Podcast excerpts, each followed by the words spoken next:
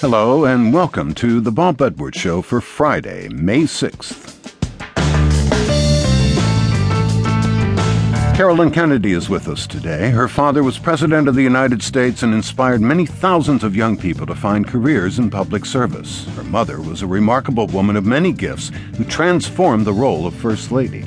Like her mother, Caroline Kennedy has pursued a career as a book editor tell us about an anthology of poems in celebration of women, a volume named for Byron's poem, She Walks in Beauty. And then we'll once more enter the archives of the National Folklife Center of the Library of Congress, where curators Steve Winick and Nancy Groce offer songs and stories about water. And finally, another essay in our series, This I Believe. This one by Philadelphia's Suzanne Biemiller on telephone conversations with her mother.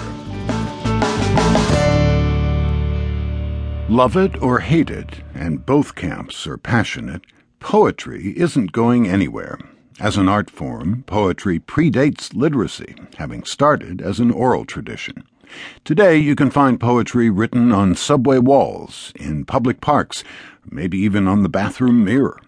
Poet Gwendolyn Brooks said that poetry is life distilled, and in a new collection edited by Caroline Kennedy, you can find that distillation in the almost 200 poems ranging on topics from love to friendship to growing old.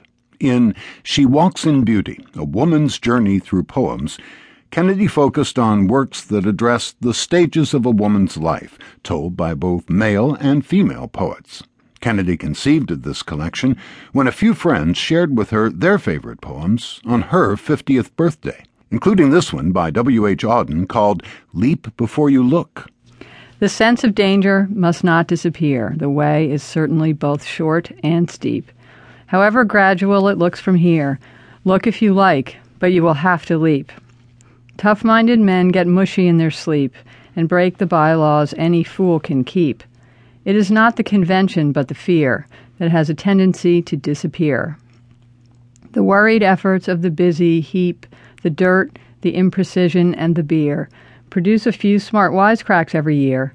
Laugh if you can, but you will have to leap. The clothes that are considered right to wear will not be either sensible or cheap, so long as we consent to live like sheep and never mention those who disappear. Much can be said for social savoir faire, but to rejoice when no one else is there is even harder than it is to weep. No one is watching, but you have to leap. A solitude 10,000 fathoms deep sustains the bed on which we lie, my dear. Although I love you, you will have to leap.